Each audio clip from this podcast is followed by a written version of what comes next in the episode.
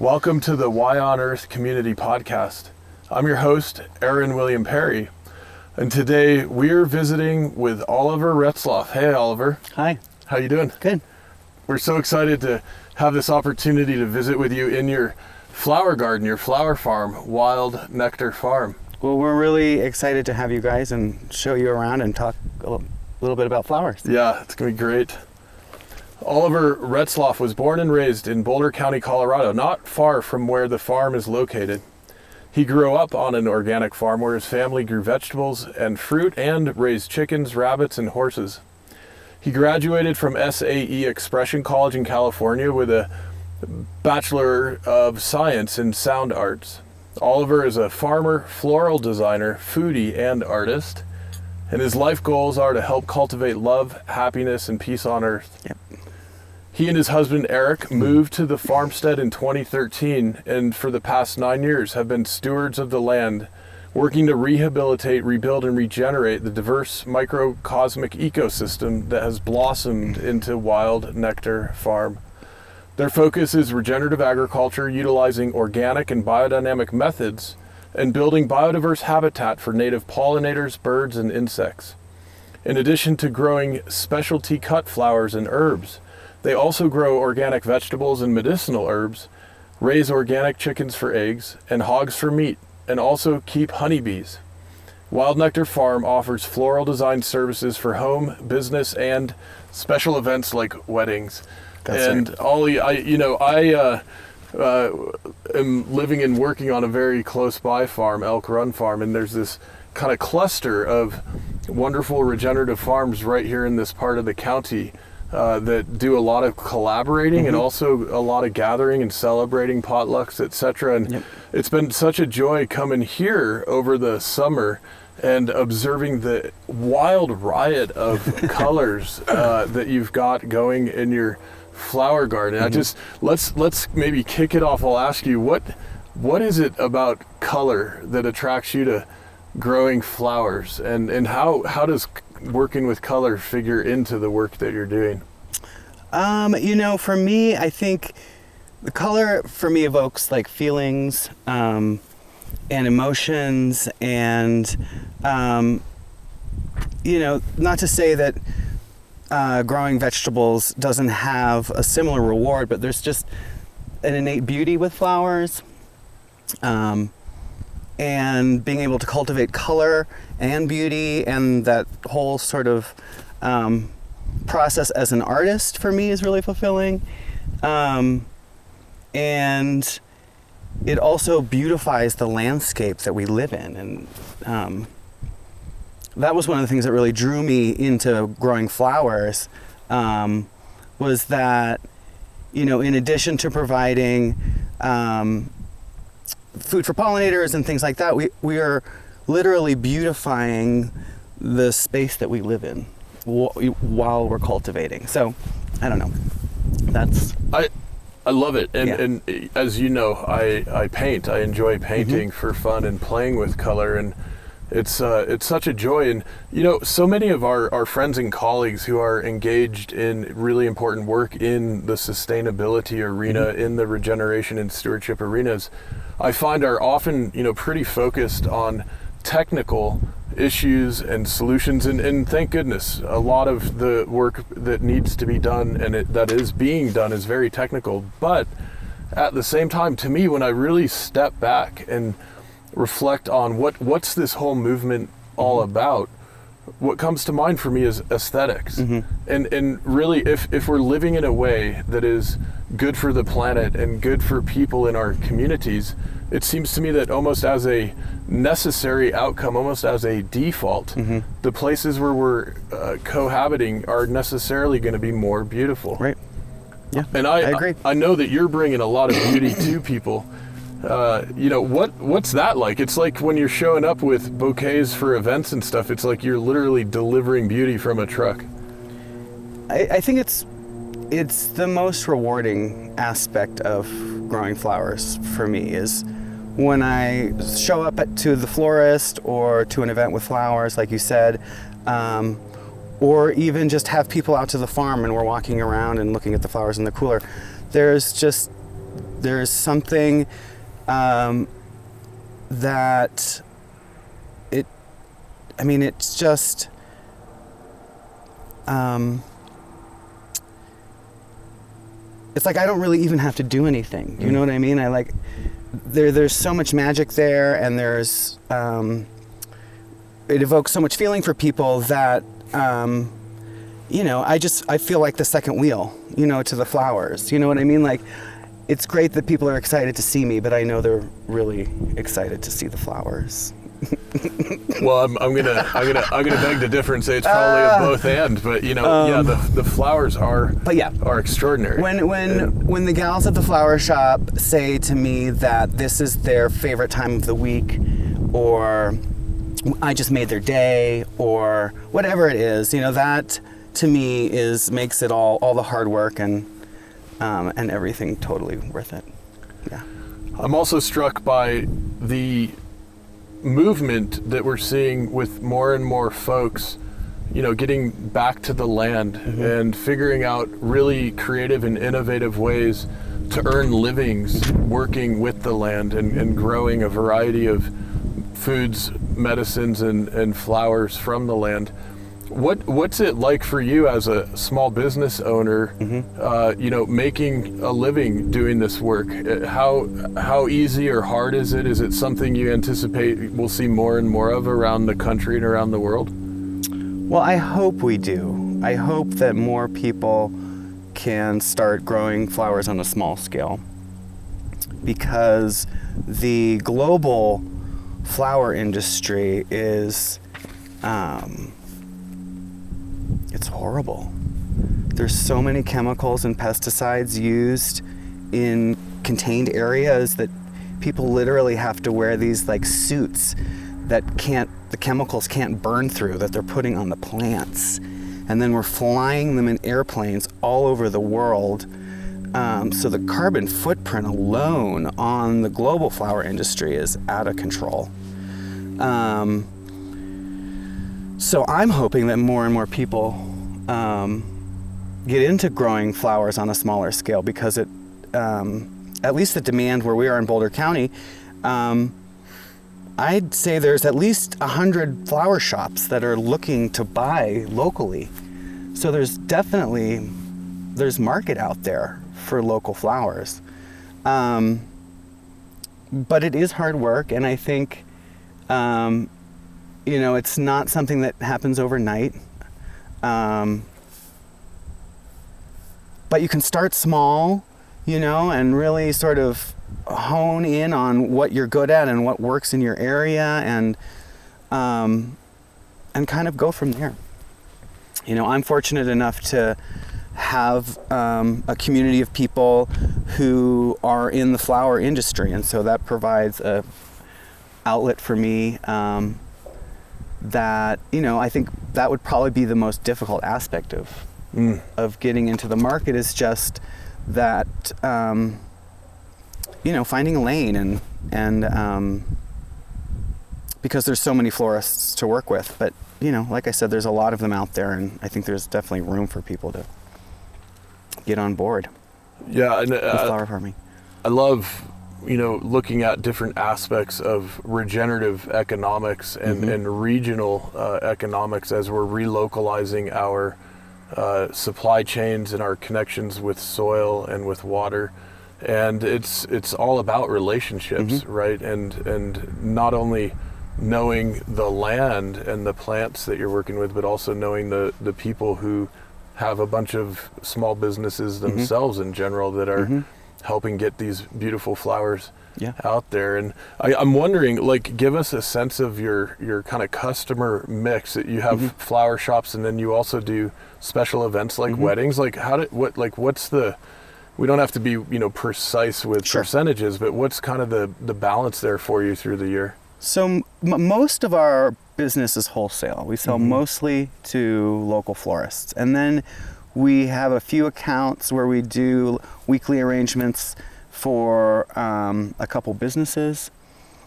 Um, we do, um, I'd say, a half dozen weddings in a season.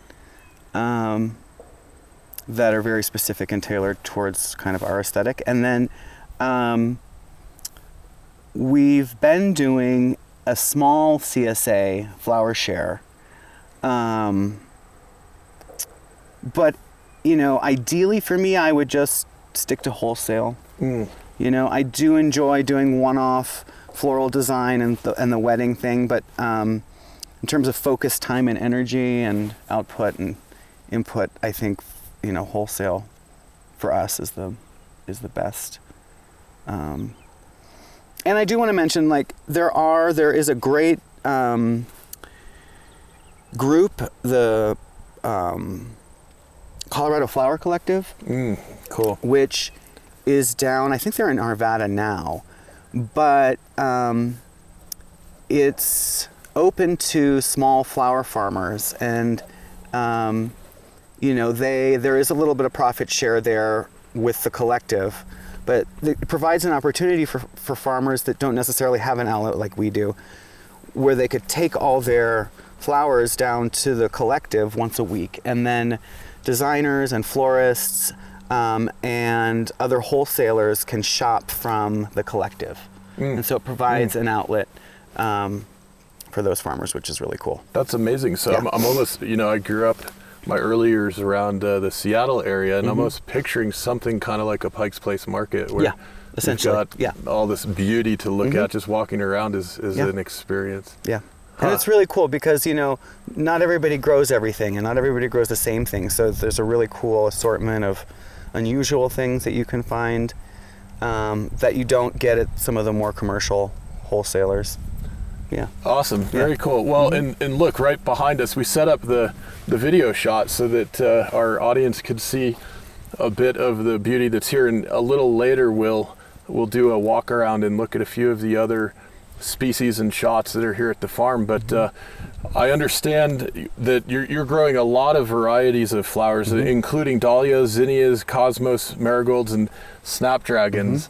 And uh, I'm really excited to kind of dive into talking about the flowers themselves, the species, and um, the ways each is unique. And uh, where where do you want to start with that list? Holy cow. Well, let's start with dahlias. Great, yeah, perfect.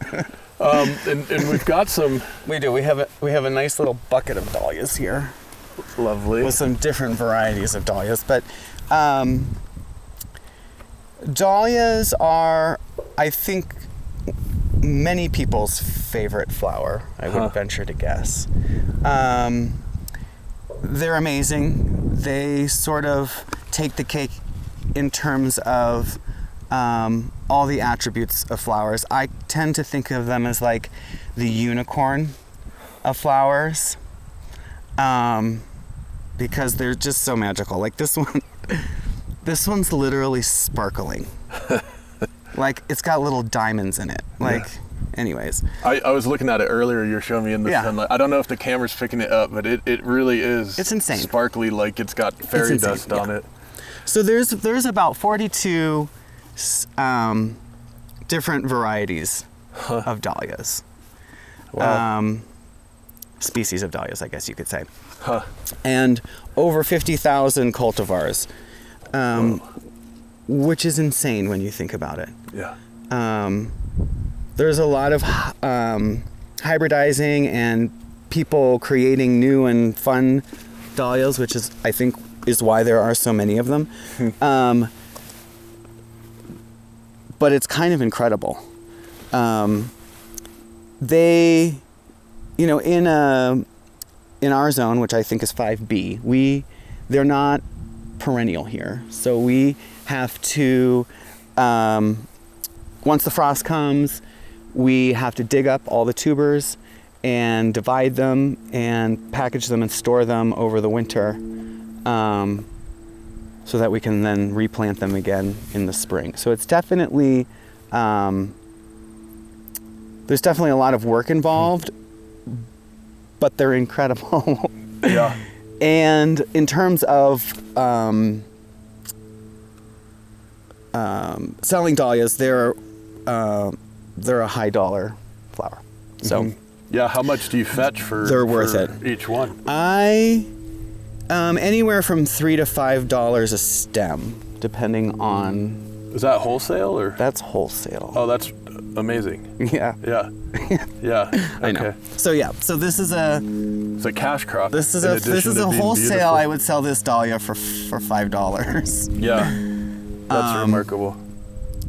You know, but you have to think of all the time and energy that went into growing that that one flower. Um, Yeah. I think some people would beg to differ at that. Um, you know, but um, we try to just um, we try to be in line with wholesale in terms of our pricing um, because that's kind of the market we work in. I think there's uh, some discrepancies in terms of what f- uh, farm f- fresh flowers can fetch um, at like a farmer's market versus a wholesaler, which is why we focus more on the wholesale because we can somehow fetch a higher dollar for. That's really the interesting. flowers, yeah, really interesting. Well, and so when you're what when do you dig up the tubers and when you're storing them over Mm-hmm. winter is it like a root cellar or is it refrigerated? Like what's that storage like? Um, it's it's either like in a crawl space or in a garage that stays about, you know, 42 to 50 degrees. Okay.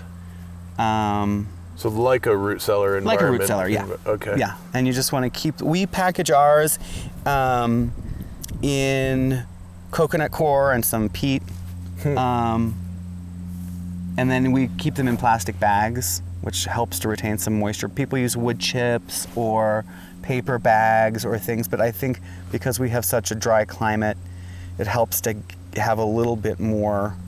Um, it helps to hold the moisture a little bit more Makes sense. um, so they don't shrivel up over the winter. yeah. Um, but you know, I mean, I think, you know, initially we purchase. We don't start our dahlias from seed. Initially, I purchased tubers, which is how they, how they grow, and, um, you know, I think you spend between four to twelve dollars per tuber.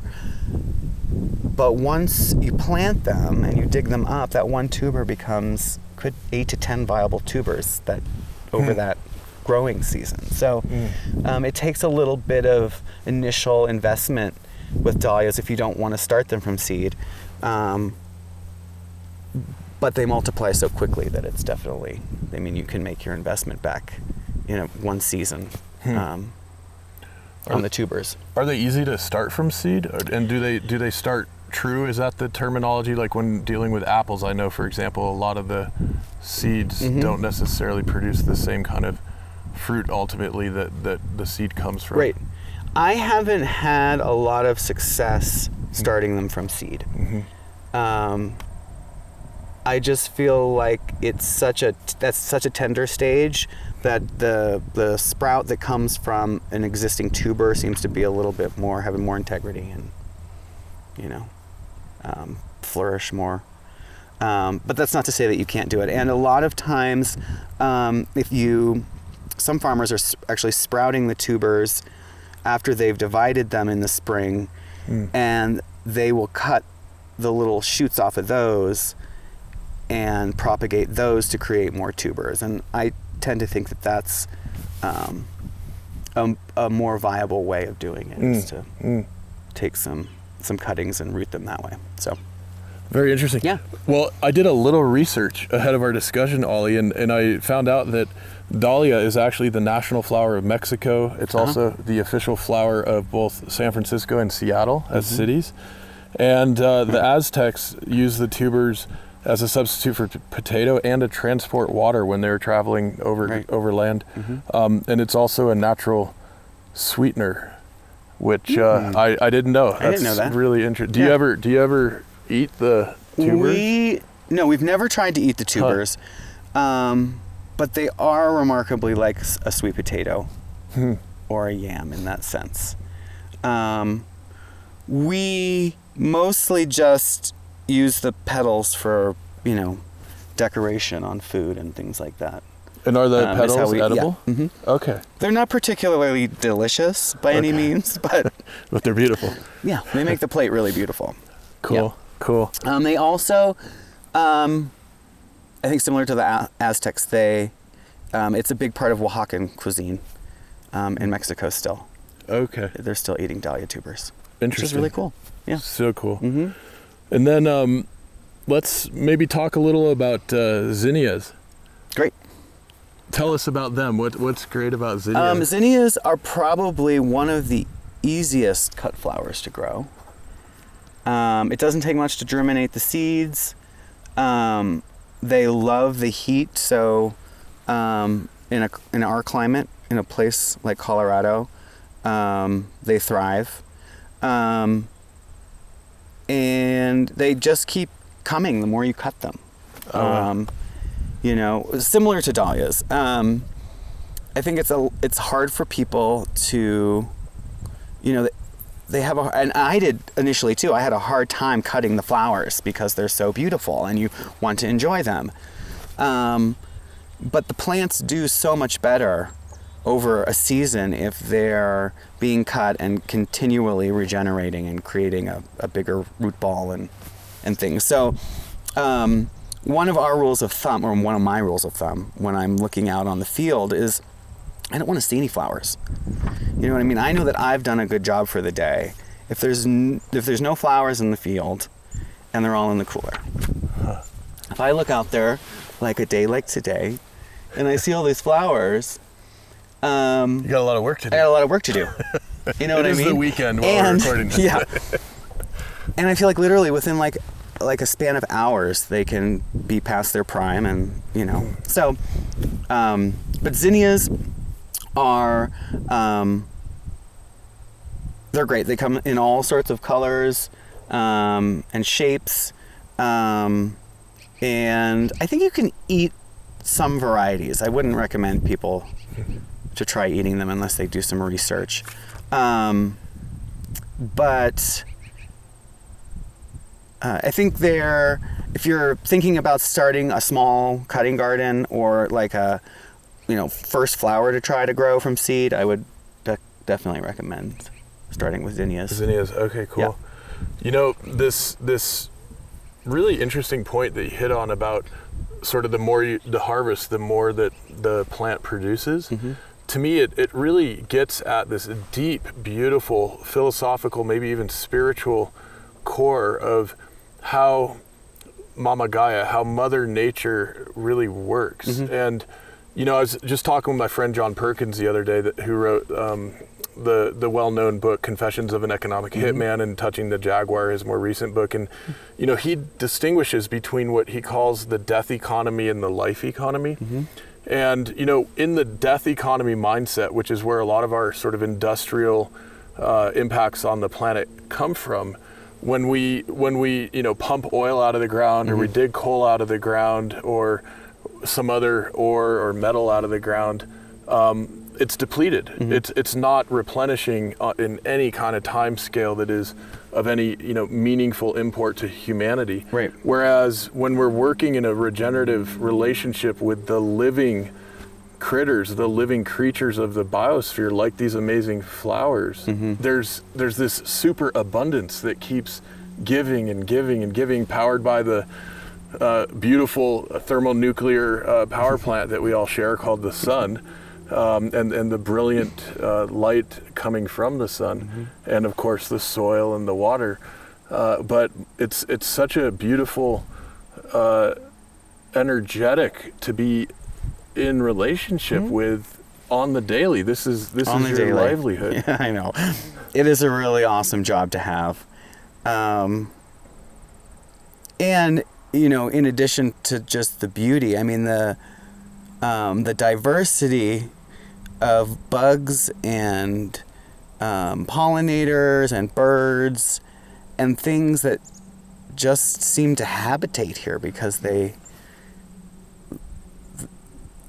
it's like the perfect little zone for them. I mean, it, it, we're in awe. I mean, to be able to be like working in a flower field and have like a hummingbird come and just kind of sing a song and some butterflies fly by and you know some like golden dragonfly. I mean, it's just it's very magical. it's makes it extremely rewarding.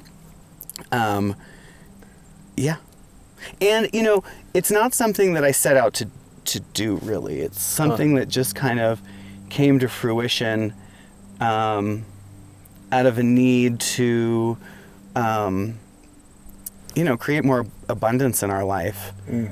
um, and to to find a relationship with the land that could actually um, be mutually beneficial. Um, so yeah, it's it's incredible. I think um, I think nature has a remarkable way of um, providing for us if they feel the love, so to speak. Like, you know, we moved out here to this land that was like degraded and um, malnourished um, and kind of forgotten in a sense. It was still here. I mean, all the trees were here and um, some of the grass and stuff, but like it just felt really like stagnant and um, kind of dead, to be honest. And the more time and energy that Eric and I spend here and um, that we work to give back, I feel like the land like perked up once they realized that, oh, these people are into this. Like, these are stewards. They're going to, like, you know, they're players we want on the team kind of thing. And I feel like, um, I mean, it's a lot of work, but I feel like there's also a lot of ease in what we do here because everything's working together.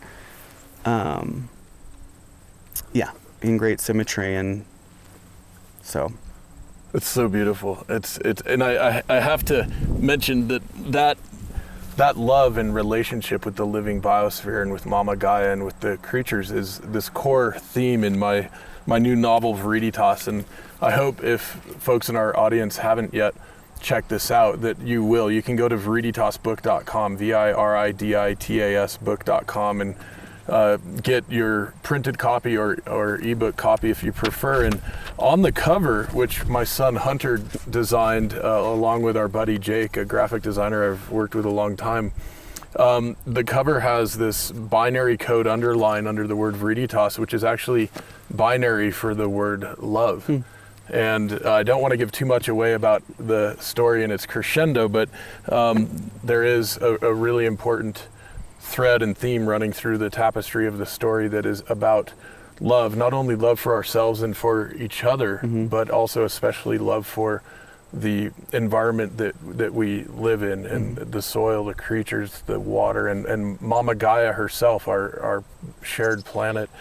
Um, so I just yeah, I love that uh, that that you're speaking to that and that you've actually had that direct experience here on this Yeah. land. And uh, yeah, a lot of us familiar with this particular area in rural Boulder County know that a lot of the lands right around here are actually uh, severely degraded and e- even desertifying. Ac- We're seeing a lot of desertification occurring, and it seems to be on those plots and properties where folks are giving that love and attention and, and using some of the regenerative stewardship techniques that that it's far this is far from a desert right here. I mean this Right. is so abundant and alive and, and biodiverse. And uh, by golly if and as when and as millions of us are doing this kind of thing all around the world we're gonna we're gonna heal up and clean up so many of the otherwise intractable systemic challenges that we're facing. Yep. so i just i'm so thrilled ollie that that you're sharing this with us. And uh, you know it's not like this takes thousands of acres right? This is No. this is a, a, a beautiful and precious bit of land but it's not a, a- massive amount of land that you're working with with these flowers Yep. And you can grow so you can grow an insane amount of flowers in a small space. Like if you, I mean, even 25 feet by 25 feet. I mean, I feel like you could grow, you know, um, enough for yourself and your neighbors and the bees and the butterflies. And you know, it doesn't have to be rows upon rows and acres upon acres. It's really just start with a pollinator garden. That's what we did yeah you know, we decided that um, we wanted to bring more like pollinators and life to the farm. And so the first thing we did was just find a bunch of um, mostly native perennials that are pollinator friendly. And that was the first thing we did. And that's been like so rewarding in terms of the biodiversity and the beauty and um, I feel like just kind of like it it ignited the whole system. So Absolutely. And maybe for some of our newer audience who aren't quite as familiar yet with the importance of the pollinator gardens, uh, you know, because we've been effectively waging chemical warfare all around the planet for about 100 years now, calling it agriculture, right? Most of the world's major food and flower production has been very chemical intensive. We've effectively uh, killed off so many of the important insects and other species, and especially the pollinators. And of course, we completely depend on pollinators for so much of our food and lives as human beings. And so, wherever we can uh, grow f- pollinator gardens and not use those chemicals, those dangerous toxic chemicals, we are helping uh, reverse that trend and, and heal up the uh, ecology of the whole planet, basically, Right. as a result. Yeah, and there's definitely like you know, um, there's plants that we can plant in companion with other plants that do the same thing that some of these chemicals are doing Mm. um, in terms of some pest management um, and you know the biology in the soil and all those things. So you know if you can plant some marigolds around, you know your house or in your vegetable garden or things like that, that will just help to um, bring pollinators, but also fend off some of those other pests that you know aren't attracted to the smell or the uh, the oil of the marigold and things like that. So, um, you know, I think f- for us, the beginning of the season was tough because we've had like an unprecedented amount of um, grasshoppers. Hmm. Um, and I think it was because of all the heat and the warm temperatures that we had in April. I feel like they got a head start in terms of um, the eggs and everything. So early on, it was like apparent that like we were gonna have like devastating amounts of grasshoppers. And I know some of our friends out in East County and a little bit further east of here. Um, I mean, they had whole plots of land decimated by these things. Um, and I was really quick to like start looking into some natural things that I could use, like neem and some other things, to try to maybe get a hold of them quicker and get ahead of it. Um, but the more research I did, um, you know, regardless of what they say are safe for pollinators, even neem they were saying don't don't apply within three hours of there being any pollinators around. And so to me, that was saying, well, there's so many other things we're going to eradicate just to try to get a, a hold of these grasshoppers. Yeah. So, you know, I just decided to like have faith in the system and Mm. and hope and pray that there was going to be another um, entity that came in that was going to like help with the the management of it. Like everything was going to be in in working in conjunction with each other. And so we didn't treat anything. And while we've had a ton of grasshoppers, and we have to do some things like put these bags on the dahlias, um, there's other things at play. I've noticed a bunch more wasps um, on the things that are preying on that are preying on the uh, grasshoppers, and it's it's reaffirming to me that if you just let nature do its thing, like the less you mess with it, and you give it the opportunity to just do what it's been doing forever, um, it's you know it's gonna find its way. It's all gonna work out. I think it's hard for us because we want to control everything, and when it's when it's your business and it's your livelihood, you're like, well, you know, I can't take a chance like that. But the thought of killing off bees and wasps and flies and butterflies just to get rid of some grasshoppers just didn't feel right. So, um, yeah, I think the, the more we can just like watch and listen, um, and let nature do its thing, you know, the more it's we're both gonna benefit from it. I love it. I love this phrase, the less you mess with nature. I think we might put that into the, the show notes. And, you know, speaking of watching and listening, right, and, and, and trusting in the intelligence of nature, Mm-hmm. I found out zinnias actually have been used by Navajo and Pueblo peoples. Mm. And uh, apparently, Pueblo peoples will feed the blossoms to their children. Mm. Believing that they'll make the children more intelligent and Wow. more eloquent. Well, there you go. Um, so that's very interesting. It's also Eat more zinnias. noted that uh, yeah, zinnias have antioxidant, antifungal, and other health benefits. Um, and then you already you mentioned marigolds, and Mm-hmm. yeah, when we were recording over at Elk Run Farm with uh, our uh, sister organization, Drylands Agroecology Research, with Nick DiDomenico, he spoke about how he'll put marigolds at the end of each of the uh, rows of the food crops that he's growing, the veggies and leafy greens and so on. And um, yeah, apparently the marigolds, also known as calendula, um, have been used at least since Greek and Roman times. And uh, there's a lot of um, value to use the calendula and the marigolds in cosmetics and lotions and Yep. so on. And I'm wondering, um, when you're growing the marigolds, are you also using them for those kinds of purposes as well? Like, are, are you making Mm-hmm. Yeah. salves or balms or anything we like that? we don't personally use them for cosmetics, but we have some herbalists that do. yeah. Um, we've been selling them to uh, Fed, our local food truck. She's been fermenting them and Hmm. using them as one of her ferments um, because they're really delicious when they're fermented. Wow. Um, I gotta try that. I use them personally for dyeing. I dye ribbons and things with marigolds because they provide a really beautiful golden color.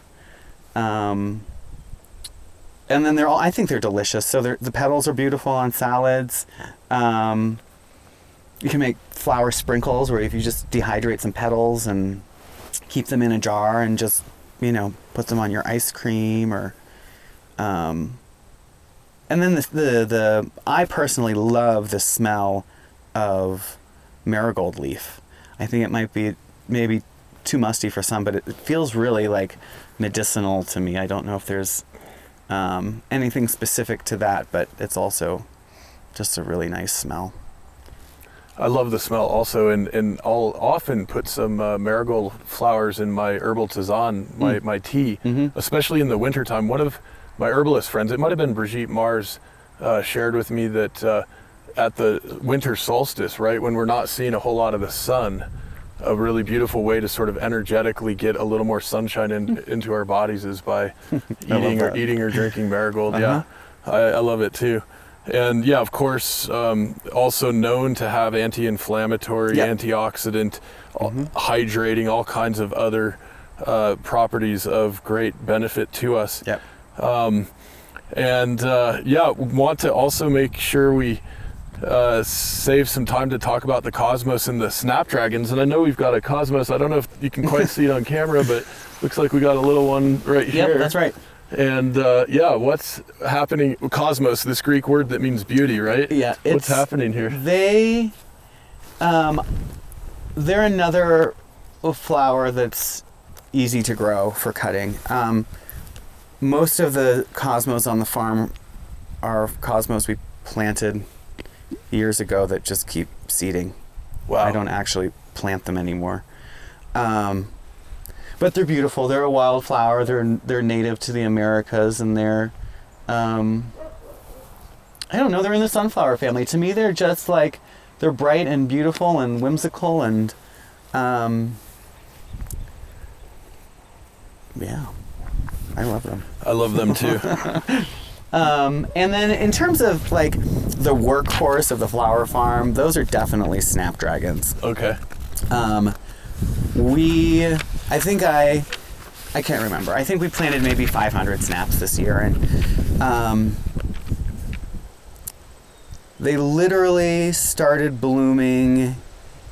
I want to say end of May, Hmm. and they're still blooming Wow. um, which is incredible when you think about it in terms of um, the number of times they flush through and the amount of stems you can get off of one plant. Um, Hmm. and I think they're probably one of my favorite flowers. Um, just in terms of their shape and their texture, you know, they're not one of these sort of like um, super symmetrical, round kind of flowers that we're very used to in terms of the shape. They're more like um, phallic.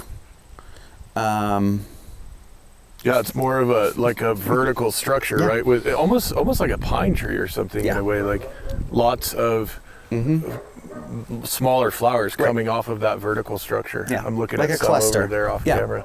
Yeah. Um, and one of the most amazing things that um, we get to experience here on the farm is the butterfly or the bumblebees Mm. sleeping inside oh my gosh. of the snapdragons. They literally crawl in head first and sleep there, and then once it gets warm enough in the morning, they kind of like wiggle their way out. no way. And yeah, That's so great. We'll, we'll see if we can We'll- track down a photo to include in Yeah. the uh, in the posting. it's incredible. Um, yeah, and, and I, I know the plant is native to the Mediterranean region, um, Morocco, Portugal, southern France, Turkey, Syria, and it's said to it's been it's used to alleviate minor burns, detoxify the blood, Mm-hmm. treating um, boils, abscesses, purifying liver, reducing fever. I Hmm. mean, it goes on and on here. The uh, medicinal properties of these uh, snapdragon flowers. So what? How amazingly like rich and abundant that there are so many uh, Yeah. healing properties with Mm-hmm. these beautiful flowers, and in addition to uh, eating some of them and uh, enjoying their beauty on our dining table, I mean, Right. the, the uses go on and on. Yeah. They're amazing. And like I said, they have an amazing, it's just a, in terms of floral design and even in the landscape, it's just an, it's an unusual shape, a cool texture. Um, they come in so many vibrant colors and it's almost like they're almost velvety. Um, in a sense. Yeah. I see another vertical over there that um, not on our list for discussion, but is that lavender or is that something else I'm looking at? That purple over there. That is Veronica. That's Veronica. or Speedwell, Okay. um, which is another amazing flower. Yeah. Truly Um, beautiful. That the bees and the butterflies absolutely love. Um, yeah. Absolutely wonderful. Yeah. Well, let me let me uh, remind our audience. This is the Y on Earth Community Podcast. I'm your host, Aaron William Perry, and today we're visiting at Wild Nectar Farm with Oliver Retzloff. And uh, I want to give a quick shout out to some of our supporters. This includes our ambassadors and monthly donors. And if you haven't yet uh, joined our ambassador program and you'd like to, uh, and if you'd like to join our monthly giving program, you can join at any level. Um, you can go to yonearth.org and you'll find information about getting involved that way. If you give at certain levels, we'll be happy to send you on a monthly basis our hemp infused aromatherapy soaking salts by Waylay Waters, one of our social enterprises that we've inti- incubated through the Y on Earth community. Want to, of course, mention the viriditasbook.com uh, website once again, V I R I D I T A S book.com website. And our uh, friends at Purium. We have this amazing collaborative relationship with the organic superfoods company Purium. And uh, I've been able to lose some weight this year using the Purium products, feeling great eating eating these organic superfoods every day. And if you're interested and want to get a discount, uh, $50 off or 25%, whichever is greater on your uh, first purchase, go to yonearth.org slash Purium uh, to get that rolling. And actually 20% of your purchases on an ongoing basis will come back to benefit the nonprofit, the Y on Earth community. And of course, I want to make sure you get to check out Wild Nectar Farm at wildnectarfarm.com. Uh, you can also find uh, them on Facebook at uh, Wild Nectar Farm. And on other social media, is, it, is Yep. it the same handle? Same handle on Instagram. Great. I think that's it. We're Great. not twittering. We're Yeah. tweeting. Great, great, great. Um, and uh, yeah, and I, I thought also that it'd be fun, Ollie, if uh, we wanted to invite Eric over and join us on camera for a few minutes to Let's talk it. about some of the regenerative agricultural work that he's doing. And uh, welcome, Eric. This is Eric guys. Knutson, a rancher, grass farmer, and uh, leader of animal husbandry efforts here at this farm and also on some other nearby farms and ranches. And uh, Eric, it's great uh, having you join us. Thanks Um, for having me. Thanks for being here. Yeah, you've been uh, hanging out off camera. Uh, you, probably some of our audience looking at the videos that will see our eyes shifting. My sweetheart caresses off camera as well over here, and uh, yeah, it's so great to have you join us. And you know, just earlier today, you were out with the horses herding uh, some animals. Tell us what was going on earlier. Uh, one of our neighbors here, Caribou Ranch, uh, did some branding today. Their spring calving herd. Uh, we we got to brand, um, precondition, do some vaccinations. Um, so I, I went down and helped round every round up the group and brought them into the area where we work work the cattle. It was, it was really fun. How, how many head were you working with today? Um, it was a small group. I think uh, we branded about 30, 35 calves. Yeah, Yeah. and and you were out horseback. Was it? Uh, did it take some doing to round them up, or were they? It, not with the dogs. I mean, Yeah. really, it's the dogs that do most of the work. Yeah, we, you yeah. know, we, we're, we're there um, guiding, but really uh, low stress handling is, you know, stay far back. And, you know, the dog, we- uh, we had two dogs with us this morning, and uh, they keep everybody in the group and keep everybody moving forward. That's great. Yeah, they're Yeah. they're incredible animals and such a joy to be around. Of course, they're protectors also, right, of the the farm and the animals, other animals living Yep. here. And uh, yeah, Er- Eric, I know you're also doing a lot of work with other um, young and emerging farmers. And uh, can you tell us just a bit about that organization? We might even do a whole other podcast on that, but just a, a quick synopsis of that work. Yep. So Oliver and I are part of uh, the Flatirons Farmers Coalition, uh, formerly known as the Flatirons Young Farmers Coalition. Okay. Uh, we changed. We, we took out the young just to be more inclusive of our Cool. growing community.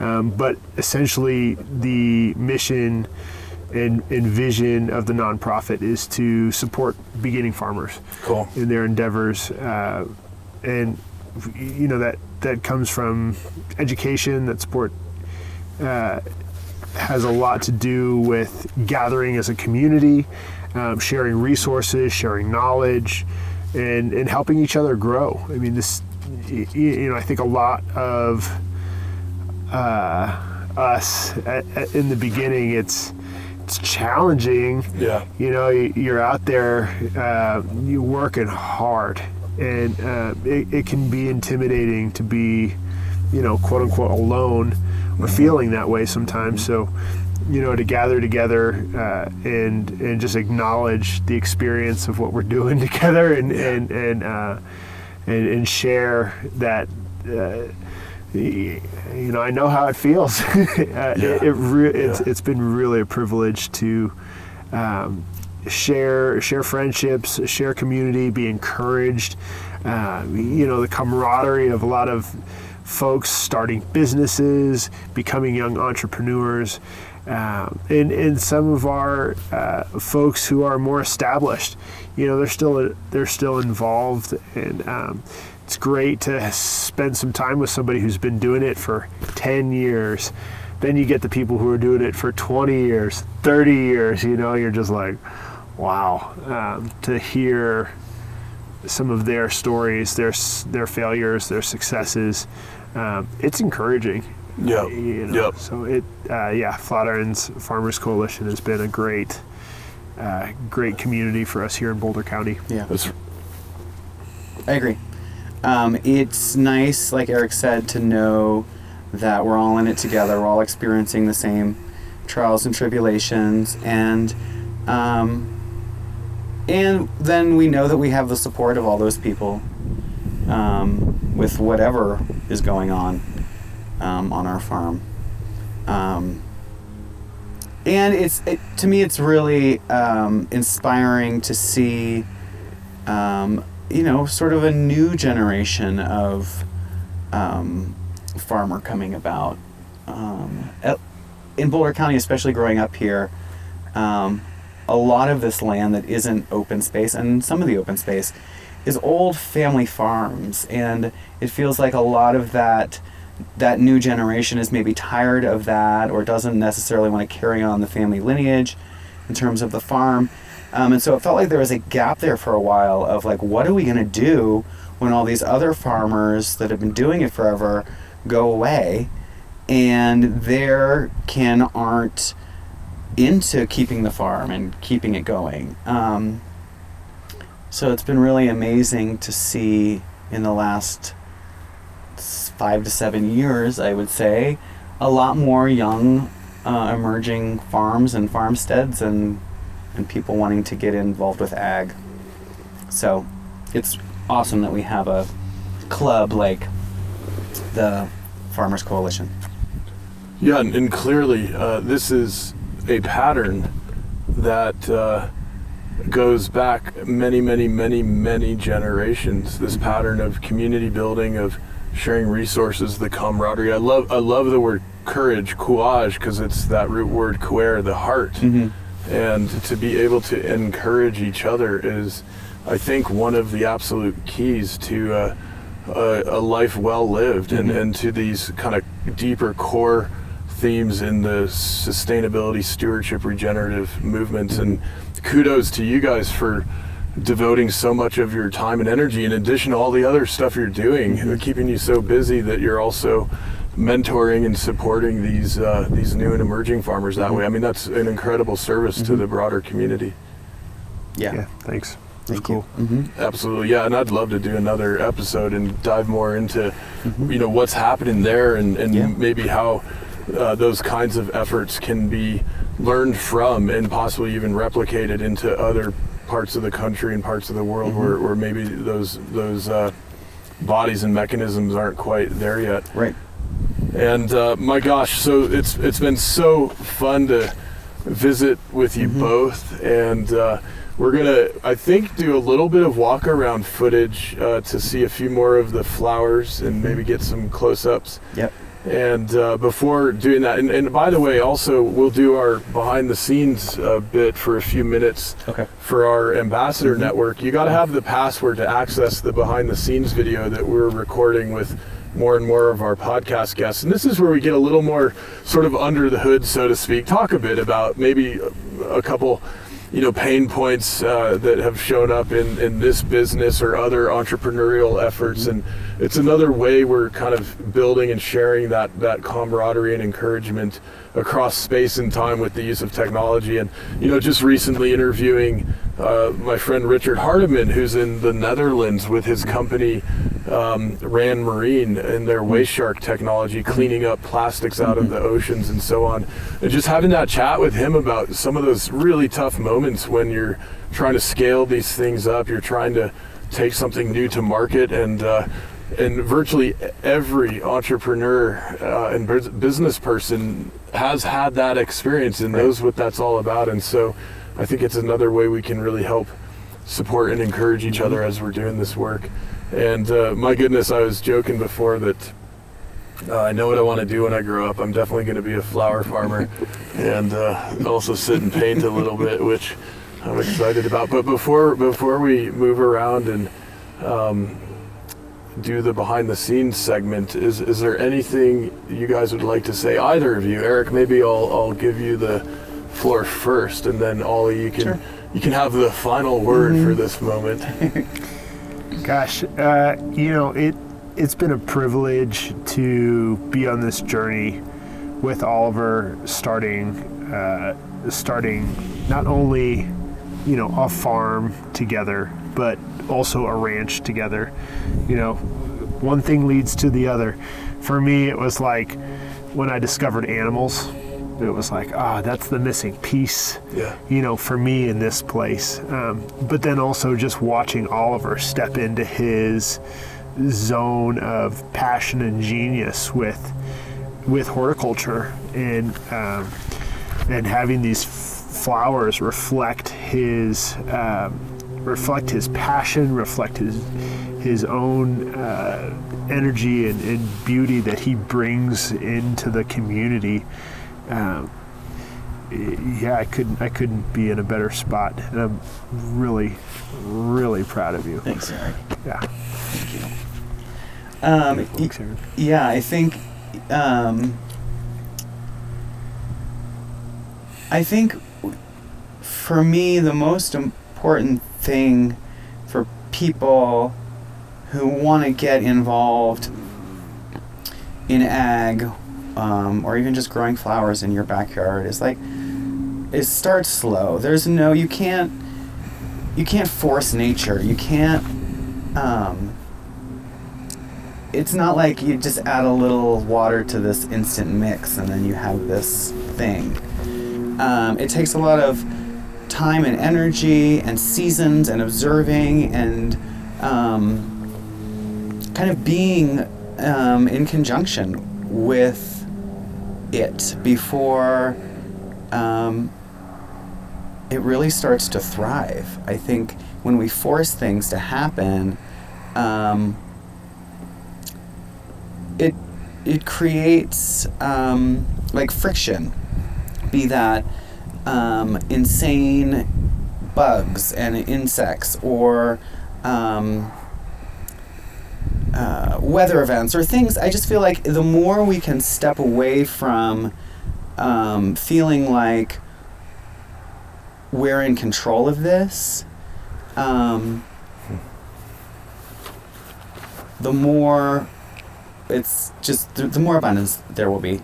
And so if you're looking to like get into flower farming, start small. Like I said, find a small little plot that you can just start with and observe and, and learn from and then um, once once you know everyone's listening to each other um, i feel like it's i mean there's a lot of work involved but there's there's a uh, an amount of effortlessness that comes with it um, yeah those would be my parting words start small um, watch and listen and observe and like just take it one step at a time. Absolutely beautiful. Thanks. Well, thank you so much for joining our podcast. And it's, I mean, there's Happy to so there's so much there's so much wisdom in in the words that you've shared with us today, and I'm I'm actually really excited. After each episode, I type up a kind of summary that gets published Mhm. along with the uh, recording, the show notes, and I'm I'm so excited to go back through my chicken scratch notes here and tease out some of the pithy words of wisdom that you've shared with us today. And uh, yeah, and and thanks uh, to our audience for tuning in. This is, I think, uh, one of the most important glimpses into what the regenerative world, the the meta-industrial future looks like, Mhm. and uh, it's friends like Oliver and Eric who are helping to make this happen a reality, an embodied reality, and helping to lead and educate and mentor others. And so, uh, hats off to both of you, and thanks, Thanks. again for being on the show. Yeah. Thanks Yeah. for having us. Thank Yeah. you. Awesome. Bye, everybody. Bye. The Y on Earth Community Stewardship and Sustainability podcast series is hosted by Aaron William Perry, author, thought leader, and executive consultant. The podcast and video recordings are made possible by the generous support of people like you. To sign up as a daily, weekly, or monthly supporter, please visit yonearth.org backslash support. Support packages start at just $1 per month. The podcast series is also sponsored by several corporate and organization sponsors. You can get discounts on their products and services using the code Y on Earth, all one word with a Y. These sponsors are listed on the yonearth.org backslash support page. If you found this particular podcast episode especially insightful, informative, or inspiring, please pass it on and share it with a friend whom you think will also enjoy it. Thank you for tuning in. Thank you for your support. And thank you for being a part of the Y on Earth community.